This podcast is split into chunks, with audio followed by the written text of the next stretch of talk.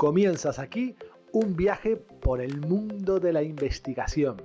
Te invitamos a que entres con nosotros en el corazón de un centro de investigación.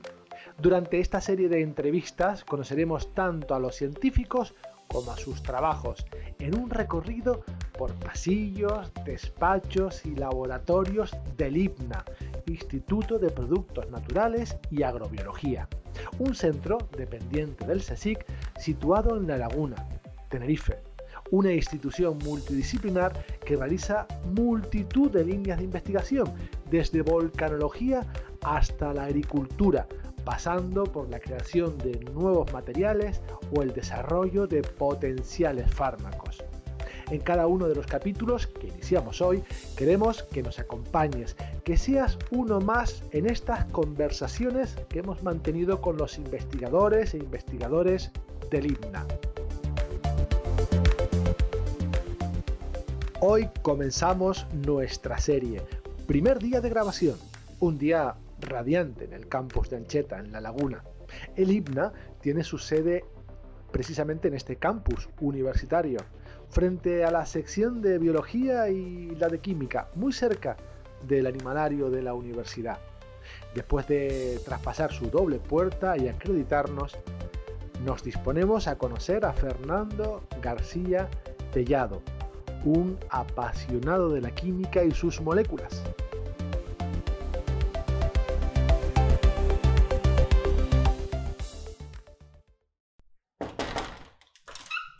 Fernando, ¿se puede? Sí, claro, pasa, pasa. Gracias. Hola, ¿qué tal? Muy bien, hola. Encantado. Gracias, gracias por recibirme. A ti por venir. A ti por venir. Bueno, no sé si sabes, bueno, no lo sabes porque no has podido escuchar los otros, las otras grabaciones, que la- la- los primeros minutos eh, son dedicados a hablar de- del despacho en el que estás. O sea, quiero un poco eh, eh, describir a, a los oyentes cómo es tu entorno de trabajo. Y hay de todo. Hay algunos con sofá, tú no tienes sofá. hay con cafetera, tú no tienes cafetera. Ah, tienes un, un calentador de agua, es verdad.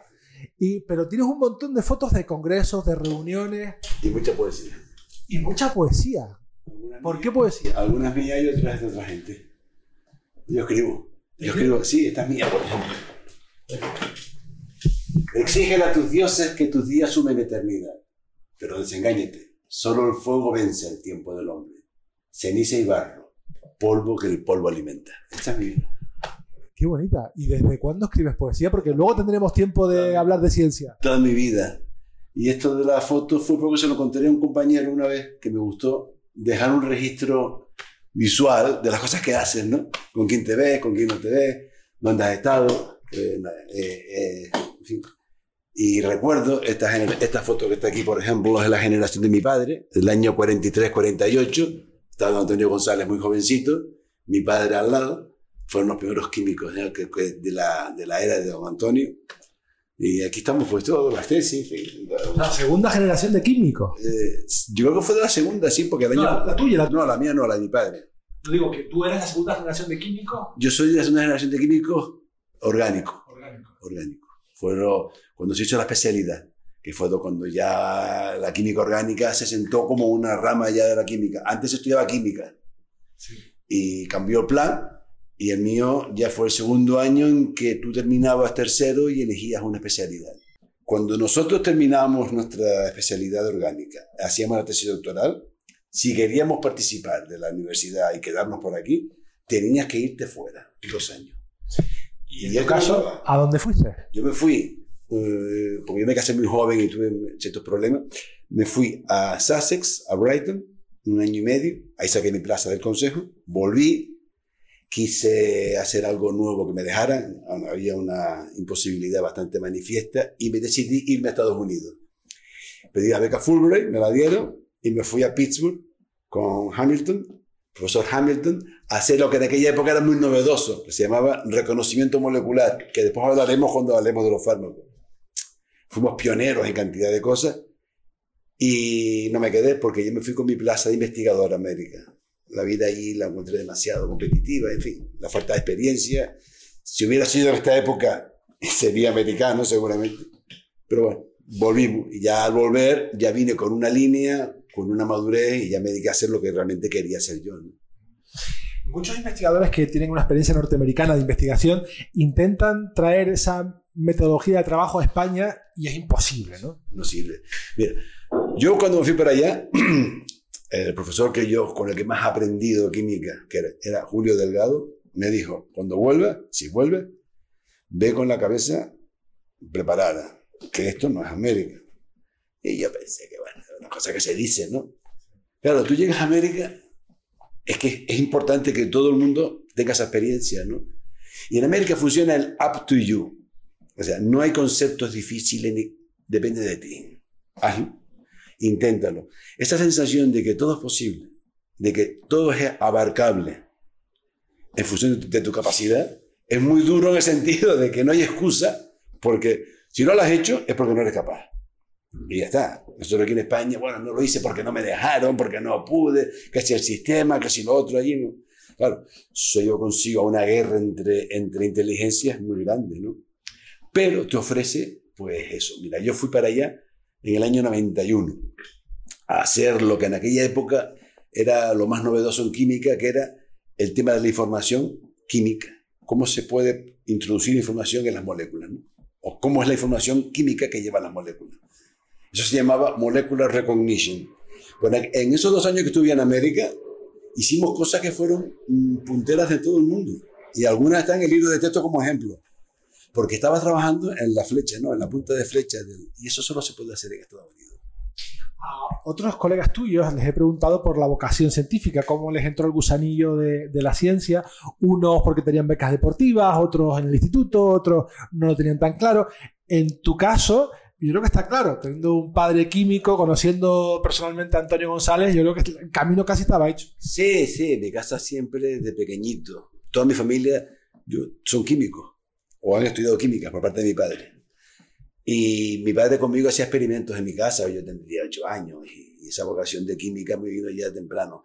Pero es verdad que la decidí en COU con mi profesora, eh, se llamaba Tejera, la, eh, eh, ¿cómo se llamaba ella? Pastor. Tejero Pastor, o Tejera Pastor, creo que se llamaba la profesora. Fue la que, me, la que me hizo ver la química bonita y que me gustara.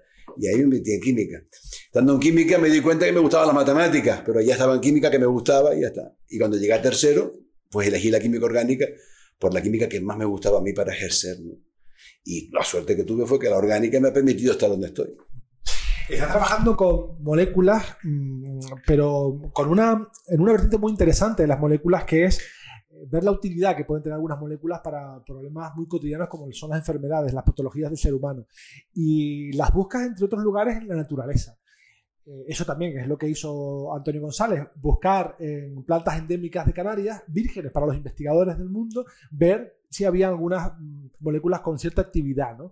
Eh, ¿Cómo es el proceso de ir seleccionando, tanto en tierra como en mar, esas moléculas? ¿Esa búsqueda cómo es? Mira, vamos a ver. Nosotros, el grupo nuestro, no hace exactamente buscar moléculas naturales. Los productos naturales, el origen de ellos, por qué los seres vivos en la biosfera los fabrican, ha estado sometido a muchísimas teorías. La que está más aceptada es que hay una diversidad química porque lo que hay en la vida es una guerra química entre especies. Yo, las plantas en su nicho tienen que luchar contra insectos, contra microorganismos para poder vivir en ese equilibrio vital es un equilibrio químico. Entonces, los seres vivos generan moléculas. Unas moléculas las generan como bloques propios para poder vivir, que son los que llamamos nosotros, o se suelen llamar metabolitos primarios, que son aquellos azúcares, aminoácidos, que son para construir. Y después tiene una serie de moléculas que construye, que son los secundarios, que son los que utilizan para permitir que funcione el metabolismo primario y para permitir poder vivir en ese entorno que ellos están. Son, digamos, su, su, polvorín químico para poder luchar contra su entorno y mantenerse. Esos son los productos naturales. Entonces, el origen de los productos naturales se piensa que es un origen de defensa. Ahí ha cambiado muchísimo la teoría que había antes de la especificidad de las enzimas, cómo se fabrican. Un ser vivo fabrica productos naturales porque le da una función que necesita. La fabricación de una molécula es un, proceso de costo energético. Y los organismos no van a gastar energía si ese producto que van a fabricar no les produce algún beneficio. El beneficio suele ser siempre fijación de territorio, de vida, ¿no? Arma química. Vale. Nosotros los químicos, nuestro modelo de estructura molecular suelen ser los productos naturales, porque es lo que está hecho. Como siempre, el escultor tiende a esculpir aquello que existe, hasta que se llega al arte abstracto. Pero para llegar al arte abstracto hemos tenido que pasar por todas las gamas del arte. En química ocurre exactamente igual. Los primeros modelos eran los productos naturales, porque eran las moléculas que estaban en la naturaleza. Son muy complejas de hacer en los laboratorios, pero se han hecho. El siglo XX terminó con el axioma, digamos, todo es posible de ser fabricado. ¿De qué depende? Tiempo, dinero y recursos humanos. Ya está. Cualquier molécula de la naturaleza se puede reproducir. Cualquier molécula, tú la puedes hacer ahora. Si nosotros queremos moléculas, las hacemos. Eso hasta, el, hasta finales del siglo XX era, digamos, un paradigma de la investigación química orgánica, sintetizar moléculas. ¿Por qué? Porque había que poner a prueba, primero, si las definiciones de estructura que se habían dado para el producto natural eran las correctas. Si yo la construyo y llego a esa siguiendo un mapa de construcción, significa que esa estructura es la que es correcta. Si coincide con la que yo presupuse que aislé de la planta, la calidad de la planta es esa estructura. Ese era el motivo principal para hacer síntesis totales. Y sobre todo, poner a la química en la arena de la efectividad y de la acción. O sea, usted es capaz de hacer moléculas, pues hágala. Entonces se hizo mucha metodología sintética enfocada a generar moléculas. Terminó el siglo XX, entró el siglo XXI. Cuando acabó el siglo XX se hicieron las grandes moléculas y se dijo, bueno, toda molécula es susceptible de ser hecha. ¿Qué queremos de las moléculas? ¿Hacerlas? No. Queremos estudiar su función. Entonces queremos transformar el concepto de molécula en molécula funcional. Ya no vale cualquier molécula. Si la molécula va a tener una función, tengo que obtenerla en cantidad suficiente para poderla utilizar. No me basta con llegar a una pequeña cantidad que me permita demostrar que la estructura es, no. Quiero además tener cantidades. Si quiero que esa molécula actúe como, como fármaco, me harán falta toneladas. Si quiero que esa molécula actúe como un material, nuevo material, en, informática, en condensadores, en, en, en, resistencia, a lo que yo quiero utilizarla, en materiales, tendré que tener cantidades. Luego ya no vale sintetizarla, sino sintetizarla siguiendo las reglas del mundo real, en escala. Y además que funcione, que sirva para algo, que sirva para algo. Entonces, hoy día hay dos grandes aplicaciones, o en el mundo de los materiales o en el mundo de la biomedicina. El mundo de los biomateriales es usar moléculas para construir a escala nano, que son los nuevos, retos del siglo XXI. Transformar toda la ingeniería que está, está hecha a la dimensión humana, transformarla a la dimensión que no vemos, a la nano, a la celular. Eso sería una parte de la química de construcción. ¿Cuál sería la otra? hacer moléculas que de alguna manera tengan cabida en el espacio biológico, es decir, tengan cabida en el espacio en el cual eh, nosotros nos movemos y nuestro cuerpo se mueve y nuestras, moléculas, nuestras biomoléculas están. Explicándolo de otra manera.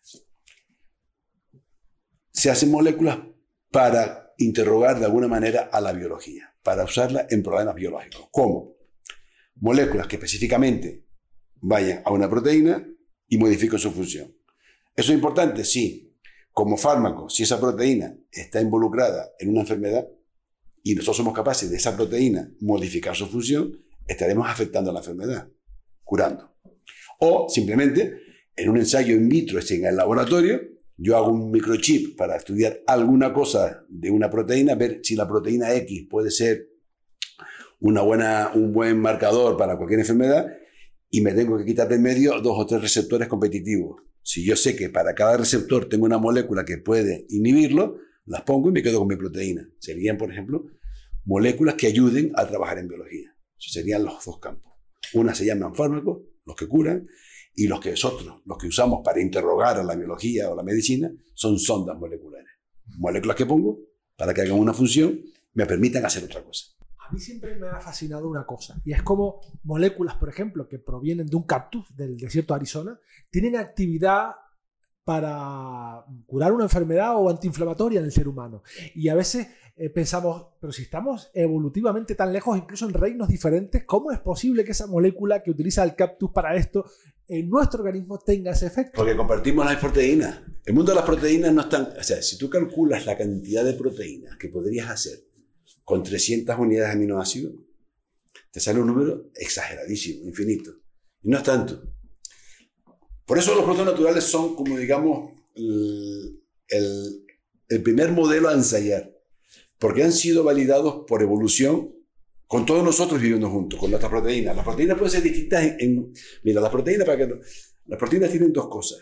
La estructura general y lo que llamamos sitios activos, cuando actúan. Si puede ser una enzima, un receptor, tiene un sitio activo, un sitio donde, se, donde está esa función. Esos sitios tienen geometrías muy, muy restringidas. No hay tantos, no hay, no es infinito el número de sitios activos que hay. Son limitados. Entonces, los bloques con los que se construyen pueden ser diferentes, pero la forma que tienen es la misma o similar. ¿Vale? Si tienen diferentes bloques y la misma forma, ahí reconocerán a muchísimas moléculas de igual manera. Después dentro se adorna de manera distinta y ahí empezará la interacción específica mi pequeña molécula con la proteína en ese sitio que me va modulando su actividad. Pero en principio esa forma común pues permitirá un montón de interacciones comunes, peores, mejores. En general, la actividad biomolecular es muy escasa en la naturaleza. Es muy difícil encontrar moléculas con alta actividad biomolecular. ¿Por qué? Porque los seres vivos no fabrican moléculas para matarse, sino para estar en equilibrio con otras especies. Si tú tienes, tú creas una, molécula como ese, ese, ese, ese hongo, por ejemplo, esa rana que crea un veneno, que sea capaz de fusilar a esta cantidad, tú tienes que generar en ti, en tu organismo, proteínas que te defiendan a ti misma de, esa, de, ese, de ese veneno, porque eso te mata. O bien lo fabricas en, en órganos que estén aislados, o bien tienes que generar proteínas o que generen estructura o que te permitan aislar a las proteínas sensibles a esa molécula de esa molécula, porque eso te, te está suicidando. Luego es un coste energético superior. Eso no es, tan, no es tan fácil de encontrar. Los que hacen fármacos dicen Encontrar un fármaco es como encontrar una aguja en un pajar, es suerte. Se han buscado mm, maneras de racionalizarlo. Se sigue utilizando el screening ciego. Nosotros cuando tenemos, es muy difícil, cuando tenemos un puñado de, de, llaves y queremos abrir una cerradura, pues lo que hacemos es probar una por una. No abre, no abre, no abre, no abre.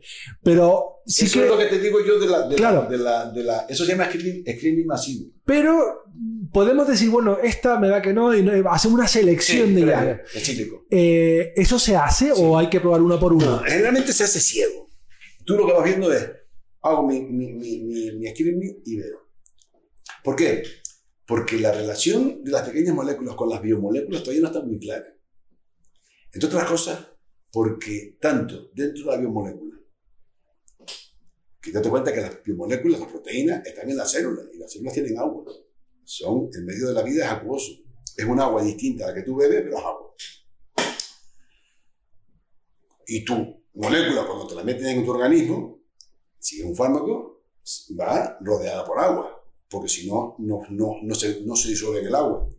Cuando eso llega a tu proteína, tiene que pasar por la membrana celular, es donde llegue. Cuando llega la proteína, llega tu molécula rodeada de agua a un sitio que tiene agua. Luego, para que todo eso entre dentro, tendrá que evacuar agua, de la que trae ella más la que estaba. Y es un proceso energético. ¿Cómo funciona eso? Se piensa que esa agua que sale y que se reestructura es la que da la energía suficiente para que se produzca este, este tipo de interacción. Hasta hace muy poco tiempo, todos los programas y todo lo que se hacía ignoraba el agua, sino era esta con esta, y en el medio aire, no agua. Hoy día se sabe que el agua es fundamental es un nivel de información importante que tenemos que considerar cuando estudiemos procesos de reconocimiento, proteína ligando, proteína pequeña molécula, porque la vida transcurre en agua. Y encontrar, entonces para tú encontrar una molécula, ¿qué se hace? Pues el espacio químico. ¿Cómo se construye el espacio químico? Yo no puedo hacer una molécula a la vez. Si tengo que hacer una molécula y hago una a la vez, con un proceso muy complicado, no tengo vida suficiente para hacer esto. Creo que se hacía antes en la química médica hasta el, siglo, hasta el final del siglo XX. ¿Qué se hace ahora? se buscan metodologías sintéticas que yo pueda, usando, haciendo una reacción, generar mucha diversidad estructural y que pueda ser manejable. ¿Qué quiere decir? Yo, a partir de una molécula muy sencilla, haciendo química muy sencilla y manejable, puedo generar una diversidad de estructuras distintas. Estructuras distintas. Si son estructuras distintas en tres dimensiones distintas, cuando yo pueble mi espacio químico, tendré diferentes topografías de moléculas y cada topografía estará en una zona de espacio químico. Si yo he muchas distintas, tendré muchas zonas de espacio químico cubiertas. Cuando yo use este espacio químico para hacer mi ensayo a la proteína, la probabilidad de que encuentre una que se acople ahí será importante. Eso me dice que he llegado al bingo, tengo forma, ¿vale? Y alguna interacción posible. No la mejor. ¿Cómo mejoro ahora esa interacción? Colocando enchufe y tomas de corriente. Pero no al garete, con un cierto orden, disposición geométrica en el espacio. ¿Por qué? Porque deben ser complementarias a las que tengo. Eso que hemos dicho enchufe y toma de corriente, en química se llama interacciones moleculares.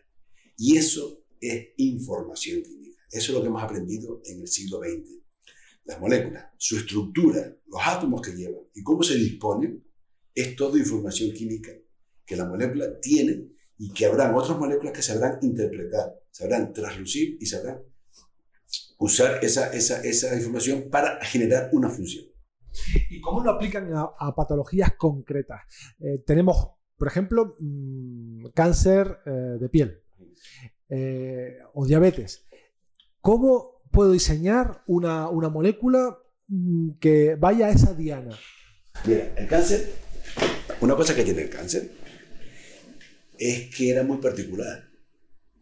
Para el cáncer se ha hecho como muy general, pero es muy particular. Hay gente que se cura con tratamientos cruzados y hay, eh, por ejemplo, eh, me refiero que cuando hablamos de cáncer, cáncer de mama, bueno, los tratamientos son los que son generales pero no hay moléculas para eso que sea que tú generes para eso. Se, se sabe que hay un receptor importante que hay que bloquear porque hay una proteína que hay que bloquear, entonces se hacen moléculas.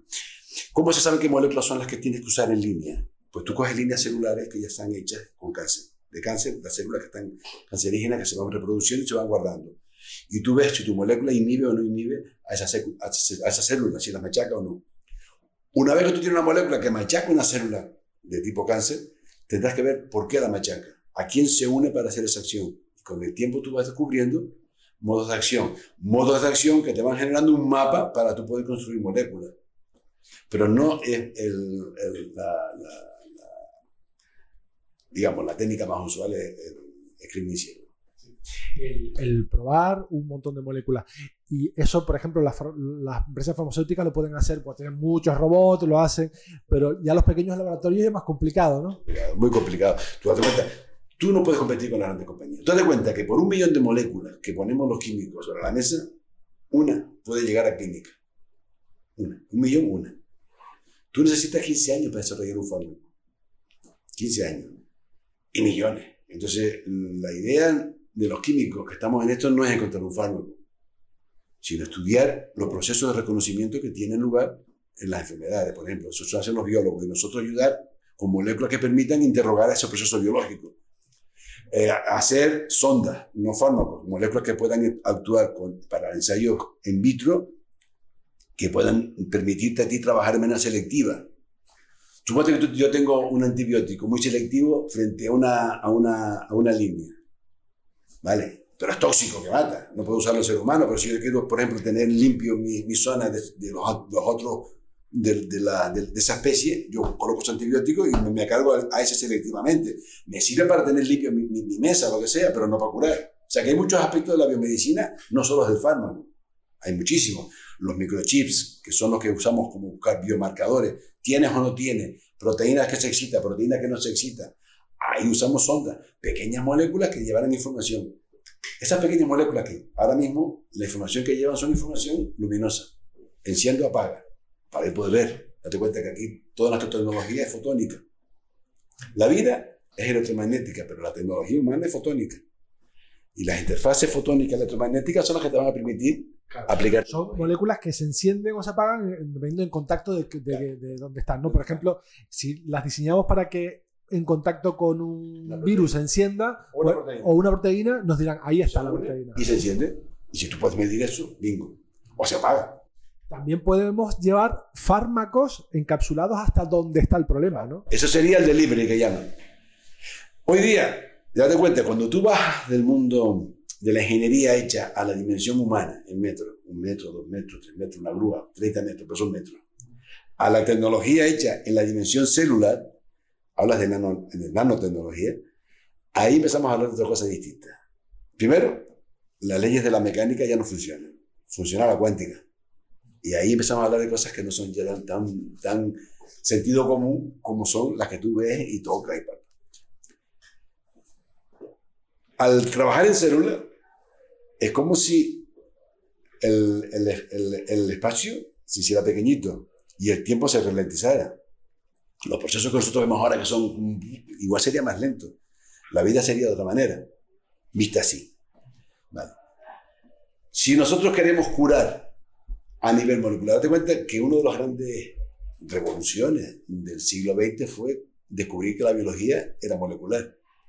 La biología molecular ha permitido a la química entrar de, campo de, lleno en la biología, como herramienta súper útil, porque ahora todo se resuelve a nivel molecular.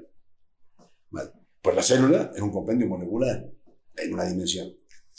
Si tú quieres meter en la célula alguna pequeña molécula, un fármaco que cure a una proteína específica, tú tienes que llegar hasta la célula, ¿no?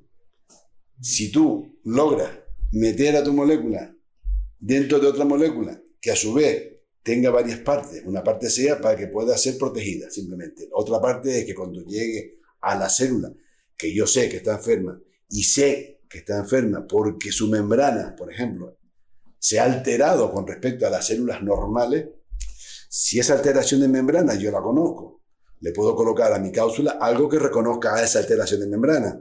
Vale, ya tengo otra parte de ahí.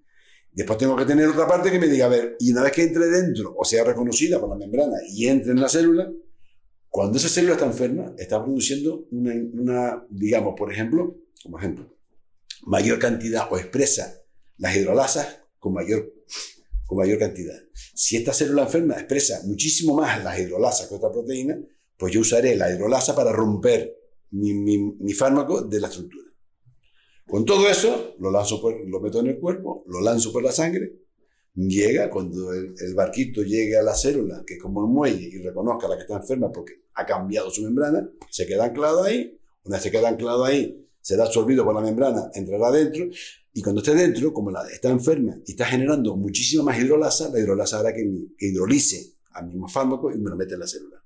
Y ahí le hago el 100% del daño. No hay quimio, quimio no hay eh, procesos de secundarios en la quimioterapia, si no son. Y ahora, Fernando, la pregunta del millón. ¿Y eso cómo se hace? Porque lo vemos en, en, los modelos de 3D con bolitas y con palitos y los carbonos y no, sé qué. pero eso cómo se hace. No, no funciona porque, primero, cuando tú subes la dimensión de las moléculas, tu sistema inmunológico empieza a funcionar.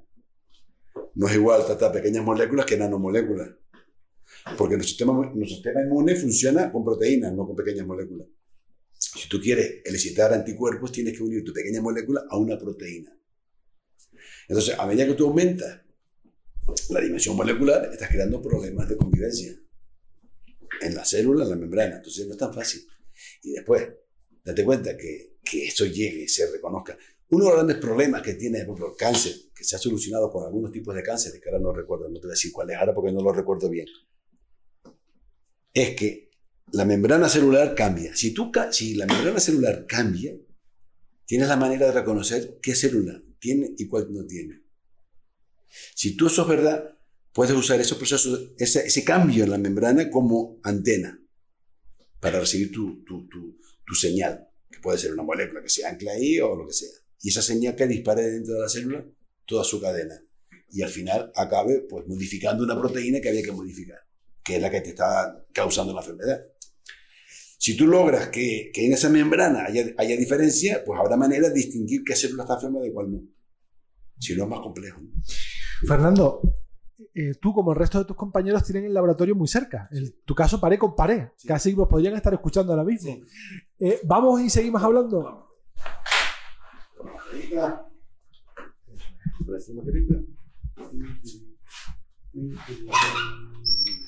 Por cierto, el otro día salía de por aquí música. Yo sí, sí, cada uno pone lo que más le guste. aquí, aquí se trabaja con mucha alegría. Mucha alegría. Sí, mucha alegría.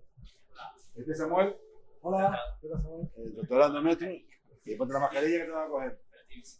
Sí. ¿Ves cómo son las mesas de nuestro trabajo? Sí. Samuel está haciendo un montón. Mira, estas son todas colecciones, lo que te comentaba.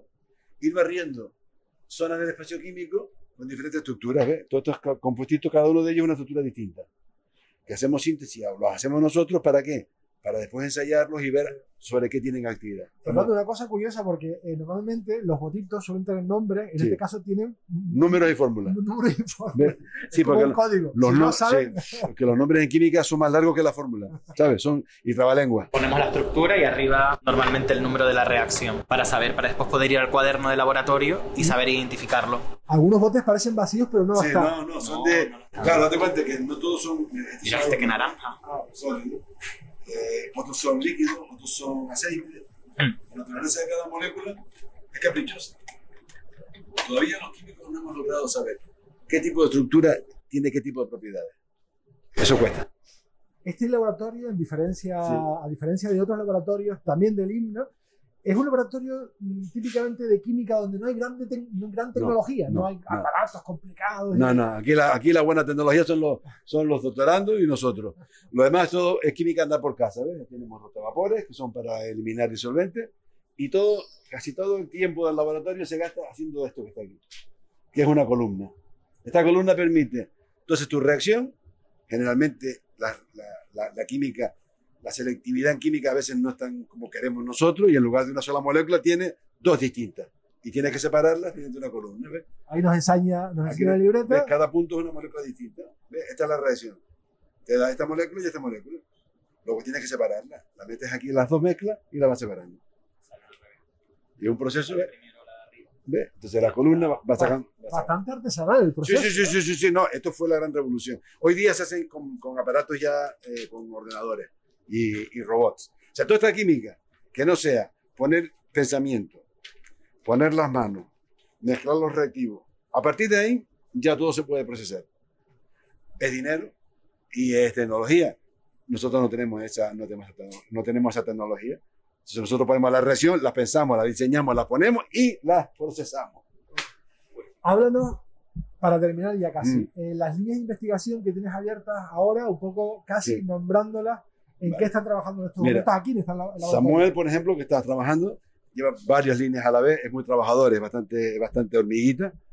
Nosotros aquí trabajamos, hacemos, por ejemplo, eh, lo que hacemos nosotros es buscar mm, metodología química para generar complejidad molecular, es decir, moléculas con cierta complejidad molecular en muy pocos pasos de reacción, es decir, de manera muy sencilla, muy fácil, muy mundo real. Lo que te comentaba antes, si alguna de estas moléculas tiene actividad y es importante, nosotros fabricamos gramos en un día. No hay problema. Eso es lo que llamamos escalado fácil y barato y sencillo. Química del mundo real. ¿Por qué? ¿Qué buscamos? Buscamos generar estructuras nuevas, tridimensionales, que tengan alguna actividad en el mundo, en, el, mundo biológico. Si la encontramos, ya tenemos cabezas de serie, ya nos ponemos de acuerdo con la gente que hace los estudios de actividades que necesita que mejora. Por ejemplo, él ha hecho una, una síntesis de una, de una, familia de moléculas muy sencilla, de 1, 2, 5 carbonos, pero que tiene una actividad frente, frente a, la, a los... A lo, a lo, ayúdame. ¿Cómo se llaman estos? Los, la, ¿Cómo se llaman? Los parásitos. Los parásitos, espectacular. Y es una molécula súper sencilla, pero sencilla, sencilla. Son cinco carbonos. Él no conoce mucho la química. Tú cuentas los carbonos, tiene un carbono, dos, tres, cuatro. Esa molécula tiene una actividad enorme y la hacemos así. Y la hacemos por... Es importante la manera de hacerlo porque ha introducido un nuevo concepto de catálisis en lo que es la química, química pura y dura como disciplina. Y a su vez las moléculas que generamos con ese nuevo método catalítico tienen una actividad contra parásitos espectacular. Ahí estamos trabajando con el grupo de enfermedades tropicales para desarrollar un, proyecto de uso. También eh, a través de, buscar nuevos, nuevos métodos químicos que permitan construir de manera fácil, sencilla, económica, simple, barata, moléculas con cierta complejidad que no se hayan hecho todavía y que nosotros queremos hacerlas. Hacer posible colocando todos los componentes de la molécula de una vez y sacando la molécula al final, sin hacer nada más por el camino, sin que ellas solas se vayan actuando. Es como si a ti te mandan las piezas de un coche sin libro, sin libros de un coche eléctrico, sencillito, para tu hijo, sin, ay, perdona, sin libro, sin libro de montaje, ¿no? Y tú dices, coño, ¿y esto? A ver, ¿dónde vamos? No. Nosotros cogemos la molécula y le decimos, no hay libro de montaje. Las instrucciones las lleva cada una de ustedes. Las pongo en disolvente y ellas solas van buscando su información. Cuando se encuentran dos que conectan, hablan y se unen. Hablan y así pam, pam, pam, van construyendo. Así construye la naturaleza. Es decir, que tú pusieras las piezas del coche, la largaras una patada, ¿no? ño, ño, ño, ño, ño, y se tú ahí porque las solo. Claro, claro, como si fueran imanes, ¿no? Así construimos nosotros, o queremos construir. Es lo que nosotros hemos aportado a la, a la, al mundo de la química. Eh, hemos, hemos desarrollado nuevos procesos que no existían y bastante eficientes para construir eh, y hemos aportado un concepto nuevo de plataforma molecular pluripotente que no tiene sentido ahora tocarlo. Pero sí, lo que, lo que es importante es que nosotros lo que hacemos es eso. Química muy sencilla, muy simple, que se pueda elaborar de esa manera sin tener un libro de instrucciones. Si te parece, volvemos a volver al despacho. Gracias. Bueno, joven, a seguir, a seguir. Vamos por aquí, porque a mí me, me gustaría, Fernando, acabar pues con alguna de tus poesías. ¿Alguna más Sí. tendrás ahí? Las tuyas. Sí, esto también. Porque así descubrimos una faceta nueva tuya. Mira, te voy a decir una. Pues hay que, hay que comentar a los oyentes que tiene muchas en, en la pared. Mira, te voy a contar una de mi hija, que tenía, cuando tenía 14 años. La mayoría psiquiatra. Ajá. Eso me sigue. La, la mayor que es psiquiatra, mi mujer, está la del medio, está la pequeñita, que ya se murió la pobre con, con 25 años. Y esta, con 14 años, escribió esta poesía. Con 14 años, con, a ver, ¿es un año? No tengo. Con menos de 14 años. Esta está muy bonita. Pues, ¿nos la lees? ¿Sí? Dice, guardaré tu voz en mi boca, como estrella que se disuelve en la pólvora de tus labios, simplificando aún mi existencia, cicatrizando la tierra, la sangre de tu tacto.